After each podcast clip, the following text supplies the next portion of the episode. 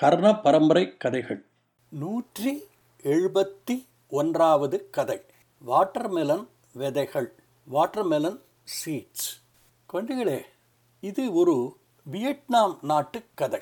உங்களுக்கு எல்லாம் பிடித்த வாட்டர்மெலன் தமிழில் தர்பூஷணி பழம் இந்தியில் தர்பூஸ் வியட்நாம் பாஷையில் துவா ஹாவோ. இந்த பழம் எப்படி வியட்நாம் நாட்டுக்கு வந்தது என்பதுதான் கதை. ஏற்கனவே இன்னொரு கதையில் இந்த வாட்டர்மெலனை ஃபோர் இன் ஒன் பழம் என்று குறிப்பிட்டிருந்தேன். அதாவது இந்த பழத்தை நாலு விதமான வழிகளில் பயன்படுத்தலாம் என்று அர்த்தம். இதனுடைய ஜூஸை குடிக்கலாம். இதனுடைய உள்பகுதி பல்ப்பை சாப்பிடலாம். இதனுடைய விதைகளை நிலத்தில் விதைக்கலாம். இதனுடைய வெளிப்பகுதியை மாடுகளுக்கு தீனியாக கொடுக்கலாம் என்று. வியட்நாம் நாட்டு மக்களுக்கு இந்த பழம் அதிர்ஷ்டத்தை கொண்டு வரும் என்று ஒரு நம்பிக்கை. இந்த சதைப்பற்றுள்ள இனிப்பான வட்ட வடிவம் உள்ள பழம் வாழ்க்கையின் செழிப்பையும் நிறவியும் கொடுக்கும் என்பார்கள். அவர்கள் ஒவ்வொரு வருடமும் கொண்டாடும் புதிய வருஷத்தில் இந்த பழம் ஒரு முக்கியமான அங்கம். இப்போ கதைக்கு போகலாமா? ரொம்ப ரொம்ப வருஷங்களுக்கு முன்னால் வியட்நாம் நாட்டு கிராமம் ஒன்றில் அன்டிம் என்ற ஒரு பையன் வசித்து வந்தான். அவனுக்கு ஏழு வயது இருக்கும் பொழுது அவனுடைய பெற்றோர்கள் காலமாக்கி விட்டார்கள். அன்டிம் ஒரு புத்திசாலி பையன். எதையும் கற்றுக்கொள்ள ஆர்வம் உள்ளவன். அவனுக்கு ஒரு வியாபார கப்பலில் கப்பல் தலைவருக்கு உதவியாளராக வேலை கிடைத்தது. கூடிய சீக்கிரத்தில் கப்பலின் எல்லா பராமரிப்பு வேலைகளையும் கற்றுக்கொண்டான் கப்பலில் பல நாடுகளுக்கு பிரயாணம் செய்து பல நாட்டு மக்களுடன் பழகி அவர்களுடைய பாஷைகளை கற்றுக்கொண்டான் ஒரு நாள் கப்பலின் கேப்டன் அந்த ஊர் அரசர் ஹூங் வாங்கை பார்க்க சென்றார். போகும்போது அன்டிமையும் தன் கூட அழைத்து சென்றார். அன்டிமை பார்த்த உடனேயே அரசருக்கு அவனை ரொம்ப பிடித்து விட்டது அரசருக்கு ஆண் வாரிசு இல்லை. ஒரே ஒரு பெண்தான் ஆன்டிம் அனாதை என்று தெரிந்தவுடன் ஆன்டிமை தன் மகனாக வளர்க்க ஆசைப்பட்டார். தன் விருப்பத்தை கப்பல் கேப்டனிடம் சொன்னார். கப்பல் கேப்டனும் ஆன்டிமுக்கு இது ஒரு அருமையான அதிர்ஷ்டம் என்று நினைத்து ஆன்டிமை அரசரிடம் விட்டுவிட்டு அங்கிருந்து விடைபெற்று கொண்டார். ஆன்டிம் அரசருக்கு எல்லா விதத்திலும் உதவியாக இருந்து கூடிய சீக்கிரத்தில் அவருடைய முழு அன்பையும் மதிப்பையும் பெற்றான். ஆன்டிபிக்கு வாலிப வயது வந்தவுடன் தன்னுடைய ஒரே மகள் ஓனாவை கல்யாணம் செய்து கொடுத்தார். அன்டிமுக்கு நிறைய மொழிகள் தெரிந்திருப்பதால் அவனை நாட்டின் வெளிநாட்டு வர்த்தகத்திற்கு தலைவராக நியமித்தார். அன்டிமும் கூடிய சீக்கிரத்தில் அந்த நாட்டை ஒரு சிறந்த வர்த்தக நாடாக மாற்றி காண்பித்தான். அன்டிம் தம்பதியருக்கு ஒரு ஆண் குழந்தை பிறந்தது.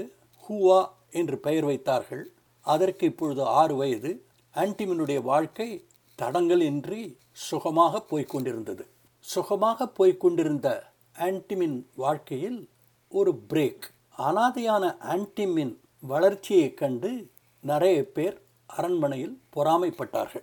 அவனுடைய வளர்ச்சிக்கு காரணம் அவன் அரசருடைய வளர்ப்பு பிள்ளைதான் என்று நினைத்து அவனுடைய திறமையை அவர்கள் ஒத்துக்கொள்ளவில்லை. அரசரிடம் அன்டிம் ஒரு நன்றி கெட்டவன் தன்னுடைய திறமையினால்தான் அரசாங்கம் நடக்கிறது என்று தம்பட்டம் அடித்துக் கொள்வதாகவும் குற்றம் சாட்டினார்கள். ஒரு நாள் அரசர் அன்டிமை கூப்பிட்டு அன்டீம் நிறைய பேர் என்னிடம் நீ ஒரு விஸ்வாசமில்லாத நன்றி கெட்ட பிள்ளை என்று சொல்கிறார்கள். அவர்கள் மேலும் சொல்கிறார்கள் உன்னுடைய வெற்றியில் என்னுடைய பங்கு எதுவுமே இல்லை என்றும் எல்லாமே உன் சொந்த முயற்சி என்றும் நீ சொல்லிக்கொண்டு திரிகிறாயாம். நீ அப்படி சொன்னாயா? என்று நேரடியாகவே கேட்டார். ஆன்டிம் சொன்னான் அப்பா நான் நன்றி இல்லாதவன் இல்லை. உங்களுடைய அன்பும் ஆதரவும் இல்லாமல் நான் இன்று இருக்கும் நிலையை நிச்சயம் அடைந்திருக்க முடியாது. இது சத்தியம். நான் சொன்னதெல்லாம் இதுதான். நான் இன்று அனுபவிக்கும் எல்லா சந்தோஷங்களுக்கும் செல்வங்களுக்கும் காரணம் நான் என்னுடைய முந்திய பிறவைகளில் செய்த நல்ல காரியங்கள் தான் என்று. ஆன்டி மேலே தொடர்ந்தான். நான் சிறு பையனாக இருக்கும்போது என்னுடைய அப்பா அடிக்கடி சொல்வார் உன்னுடைய முந்திய பிறவிகளில் நீ எந்த மாதிரியான விதைகளை விளைத்தாய் என்பதை தெரிந்து கொள்ள நீ இப்பொழுது அனுபவிக்கும் பழங்களை பார். எதிர்காலத்தில் உனக்கு எந்த மாதிரியான பழங்கள் என்பது நீ இப்பொழுது விதைக்கப் போகும் விதைகளை பொறுத்தது என்பார். முந்தைய பிறவியில் நல்ல காரியங்கள் நீ செய்திருந்தால் இந்த பிறவியில் உனக்கு நிச்சயம் நல்லது நடக்கும்.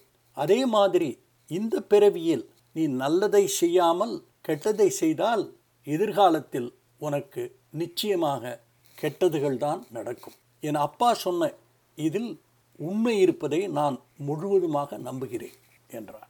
அரசர் கேட்டார் நீ உன்னுடைய முந்தைய பிறவியில் செய்த நல்ல காரியங்களினால்தான் நான் உன்னை தத்தெடுத்தேன் என்று நம்புகிறாயா? என்று கேட்டார். ஆம் அப்பா அப்படித்தான் நான் நினைக்கிறேன் என்று ஆன்டீம் சொன்னான். இதை கேட்ட அரசருக்கு கோபம் வந்துவிட்டது. கோபத்தை வெளியே காட்டாமல் கொஞ்ச நாழிகை பேசாமல் இருந்தார். பிறகு ஆன்டீமை பார்த்து ஆன்டீம் நான் உன்னை ஆள் நடமாட்டம் இல்லாத சாவோ தீவுக்கு நாடு கடத்தப் போகிறேன். உனக்கு துணையாக உன்னுடைய மனைவியும் உன்னுடைய மகனும் வருவார்கள். உன்னுடைய விதைகள் பழங்கள் தத்துவப்படி எப்படி வாழ்கிறாய் என்பதை நான் பார்க்கப் போகிறேன். நீ வாழ்வாய். நீதான் சொல்லியிருக்கிறாயே.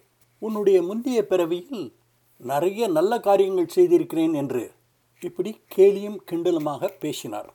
ஆன்டிம் அமைதியாக அப்பா உங்கள் இஷ்டப்படி நடக்கிறேன் என்றான். மறுநாள் ஆன்டிம் ஓனா அவர்களுடைய குழந்தை ஹாவோ மூவரும் ஒரு சிறிய படகில் ஏறி அந்த தீவை அடைந்தார்கள். படகோட்டி அவர்களை தீவில் இறக்கியவுடன் அவர்களுக்கு ரெண்டு மாதத்திற்கு தேவையான உணவுப் பொருள்களையும் அவர்களிடம் கொடுத்தார். படகு தீவை விட்டு திரும்பியவுடன் ஆன்டிமினுடைய மனைவி ஓ என்று கதறி அழுதாள். ஆன்டிம் மனைவியை கட்டி அணைத்து கொண்டு அவளுக்கு சில ஆறுதல் வார்த்தைகள் சொன்னார். அன்பே கவலையை விடு. நாம் நல்ல விதைகள் விளைத்திருந்தால் நிச்சயமாக நல்ல பழங்களையே அறுவடை செய்வோம். நாம் கெட்ட விதைகளை விளைத்திருந்தால் நம்மால் ஒன்றும் செய்ய முடியாது. நம்முடைய கைகளையும் மூளைகளையும் உபயோகித்து உயிரோடு வாழ்வதற்கான வழிகளை தேடுவோம். நம்முடைய முதியவர்கள் சொன்ன வார்த்தையை மறந்துவிட்டாயா? கடவுள் யானையை உருவாக்கும் போதே அது உண்பதற்காக புல்லையும் படைத்தான் என்று கடவுள் நிச்சயமாக நமக்கு ஒரு வழி காட்டுவார். நம்பு என்றான். இந்த இதமான சொற்களினால் அமைதியடைந்த ஓனா அதற்கு பிறகு அழவே இல்லை. கணவனிடம் முழு நம்பிக்கை வைத்து செயல்பட ஆரம்பித்தாள். கணவன் மனைவி இருவரும் சேர்ந்து சறுக்கல் மரம் பனை ஓலைகளை வைத்து தண்ணீர் ஒழுகாத ஒரு சிறு குடிசையை கட்டினார்கள். சாப்பிட ஏதாவது பழங்கள் இலைகள் கிடைக்குமா என்று தீவை நோட்டம் விட்டார்கள். ஒன்றும் கிடைக்கவில்லை. அவர்கள் விதைகள் கொண்டு வருவதை தடை செய்திருந்ததால் எதையுமே அவர்களால் விதைக்க முடியவில்லை. சொந்த முயற்சியில் மீன் வலைகளை பின்னி கடலில் மீன் இறால் மீன்களை பிடித்து உண்டார்கள். சிறிய ஃப்ளிண்ட் எரிக்கல்களை எடுத்து தீ மூட்டினார்கள். சாப்பிட்டது போக மீதி மீன்களை உலர்த்தி வைத்து கொண்டார்கள். ரெண்டு மாதங்கள் கடந்தன கொண்டு வந்த சாப்பாடு முழுவதுமாக காலியாகிவிட்டது மீன் உணவை மாத்திரம் சாப்பிட்டு வாழ வேண்டிய நிலைக்கு தள்ளப்பட்டார்கள். ஒரு நாள் தீவின் எல்லை பகுதியில் சில மெலன்கள் பழங்கள் வளர்ந்திருப்பதை பார்த்தார்கள். ஒவ்வொரு பழமும் சாதாரண மெலனை விட மூன்று மடங்கு பெரிதாக இருந்தது. ஒரு பழத்தை எடுத்து அதை வெட்டி பார்த்தார்கள். உள்ளே சிவப்பாக இருந்தது. அதன் நடுவில் கருப்பு விதைகள் பழத்தின் உள்ளே இருந்த பல்ப்பை சாப்பிட்டார்கள். அது அவர்களுக்கு அமிர்தமாக இருந்தது. ஒரு முழு பழத்தை சாப்பிட்டு மூவரும் தங்கள் பசியை போக்கிக் கொண்டார்கள். அவர்களுக்கு ஒரு புது உற்சாகம் வந்தது. அப்போதுதான் ஆன்டிமுக்கு ஒரு ஞாபகம் வந்தது. சில வாரங்களுக்கு முன்னால் ஒரு கொக்கு கூட்டம் அந்த தீவின் மேல் பறந்து சென்றது. அந்த கொக்குகளின் வாய்களில் சில கருப்பு விதைகள் இருந்தன. சில விதைகள் அவைகளின் வாயிலிருந்து தரையில் விழுந்திருக்கும். யாருக்கு தெரியும்? அவைகள் ஒரு புது மாதிரியான மெலன்களின் விதைகள் என்று. அன்றைய சாயந்தரம் தம்பதிகள் தங்கள் குடிசைக்கு முன்னால் ஒரு சிறு தோட்டத்தை அமைத்தார்கள். அதில் சாப்பிட்ட பழங்களில் இருந்த கருப்பு விதைகளை அதில் விதைத்தார்கள். நாலு மாதங்களில் பழங்களை அறுவடை செய்யும் காலம் வந்தது. அந்த சமயம் தற்செயலாக அந்த தீவிற்கு ஒரு கப்பல் வந்தது. அதனுடைய பாய்மரங்கள் சேதமடைந்ததால் அவர்களுக்கு அதை ரிப்பேர் பண்ண வேண்டிய நிலைமை ஏற்பட்டது. ஆன்டிம் அவர்களுடைய பாய்மரங்களை சரி செய்ய உதவி செய்தான். அவர்களுக்கு தன் புது அறுவடையான மெலனை சாப்பிட கொடுத்தான். சாப்பிட்ட மாலுமிகள் அந்த மாதிரியான ருச்சியுள்ள பழத்தை சாப்பிட்டதே இல்லை என்று அவனை பாராட்டினார்கள். அவனிடமிருந்து முப்பது பழங்களை வாங்கி கொண்டார்கள். அதற்கு பதிலாக ரை பீன்ஸ் சால்ட் சுகர் துணிகள் என்று அவனிடம் கொடுத்தார்கள். ஆன்டிம் சொன்னான் இன்னும் நீங்கள் நாலு மாதம் கழித்து திரும்பி வந்தால் நூற்றுக்கணக்கான பழங்களை நான் உங்களுக்கு தருவேன் என்றான். நாலு மாதங்கள் ஆயிற்று. பழங்களோடு ரை பீன்ஸையும் பயிரிட்டார்கள். அந்த தீவின் மணல் வாகு இவர்கள் விதைத்த எல்லா காய்கறிகளும் பழங்களும் நன்றாக வளர்ந்தன. ஓனா புது ஆடைகளை தேய்த்து கொண்டாள். நாலு மாதம் கழித்து கப்பல் வந்தது. கப்பலில் உள்ளவர்கள் அறநூறு பழங்களை வாங்கி கொண்டார்கள். அதற்கு பதிலாக அவர்கள் கட்டிடத்துக்கு தேவையான ஆயுதங்களையும் பயிரிடுவதற்கான விதைகளையும் சாப்பிடுவதற்காக தானியங்களையும் கொடுத்தார்கள். தீவில் உள்ள ஒரு சிறு குகையில் இந்த சாமான்களை பத்திரமாக ஆன்டிம் வைத்தான். தன்னுடைய மெலனுக்கு ஹாவோ மெலன்ஸ் என்று பெயர் வைத்தான். மனைவியிடம் சொன்னான் இந்த விசேஷமான மெலன்கள் நமக்கு எதிர்காலத்தை காட்டியிருக்கிறது. நம்முடைய எதிர்காலம் நம்முடைய பிள்ளை. அதனால்தான் இந்த பழங்களுக்கு ஹவோ மெலன் என்று பெயர் வைத்தேன். உனக்கு சம்மதமா? என்று கேட்டான். அவளும் சம்மதம் என்று தெரிவித்தாள். ஹாவோ மெலன்களுடைய புகழ் பல நாடுகளுக்கு பரவியது. மாதம் ஒரு கப்பல் வந்து கொண்டிருந்தது. நிறைய பேர் அந்த நிலங்களை வாங்கி கொண்டு போனார்கள். பதிலாக ஆன்டிம் குடும்பத்திற்கு தேவையான எல்லா பொருள்களையும் பண்டமாற்றி கொண்டார்கள். ஆன்டிமும் நகரத்திலிருந்து மேஸ்திரிகளையும் கொல்லர்களையும் அழைத்து ஒரு பிரமாதமான அழகான பெரிய வீட்டை கட்டிக்கொண்டான் வீட்டை சுற்றி நெல் வயல்கள் பீன்ஸ் பயிரிட்ட தோட்டங்கள் என்று அழகாக இருந்தன. அதோடு ஆடு மாடு கோழி என்று லைவ் ஸ்டாக்கையும் அவன் வளர்க்க ஆரம்பித்தான். தீவுக்கு வந்து நாலு வருடங்கள் ஆயின. ஒரு நாள் ஆன்டிம் தன் தோட்டத்திலிருந்து இருபது சிறந்த மெலன்களை தேர்ந்தெடுத்து அதை அரசருக்கு ஒரு சிறு குறிப்புடன் பரிசாக அனுப்பினான். அந்த குறிப்பில் உங்களுடைய வளர்ப்பு மகனிடமிருந்து இந்த அன்பளிப்பு என்று எழுதியிருந்தது. அரசாங்க காரியங்களில் ஈடுபட்டிருந்த அரசர் ஆன்டிமை சுத்தமாக மறந்திருந்தார். ஆன்டிம் கொடுத்த மெலன் பழங்களை பார்த்தவுடன் தன் குடும்பத்தை மறந்து இருந்ததை நினைத்து வெட்கப்பட்டார். ஆன்டிம் எப்படி வாழ்கிறான்? தன்னுடைய மகளும் பேரனும் எப்படி இருக்கிறார்கள்? என்பதை தெரிந்து கொள்ள ஆசைப்பட்டார். உடனே ஒரு படகை வரவழைத்து அதில் ஏறிக்கொண்டு அந்த தீவை நோக்கி சென்றார். தீவில் காலை வைத்தவுடன் அவர் ஆச்சரியத்தினால் திகைத்து நின்றார். தன்னுடைய வளர்ப்பு மகன் பாழடைந்த தீவை எப்படி மாற்றி ஒரு உன்னதமான வாழ்க்கையை வாழ்கிறான் என்பதை அவரால் பார்க்க முடிந்தது ரசிக்க முடிந்தது. அப்பொழுது நினைத்தார் தான் தன்னுடைய வளர்ப்பு மகனை பற்றி நினைத்ததெல்லாம் தவறு என்பதை. ஆன்டிமும் ஓனாவும் தங்களுடைய குழந்தையோடு அரசரை மனதார வரவேற்றார்கள். அரசரும் அவர்களை பார்த்ததில் மகிழ்ச்சியுற்று அவர்களை கட்டி தழுவிக்கொண்டார். அரசர் ஆன்டிமை பார்த்து சொன்னார் என் அருமை மகனே நீ அரண்மனையில் சொன்ன வார்த்தைகள் எல்லாம் சத்தியம் உண்மை. நன்றி கெட்ட மகனால் சொல்லப்பட்ட வார்த்தைகள் அல்ல.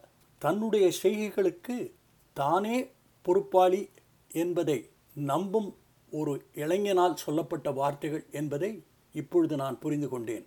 நீங்கள் வனவாசம் வாழ்ந்தது போதும் என்னுடன் அரண்மனைக்கு வாருங்கள் என்று அவர்களை அழைத்தார்.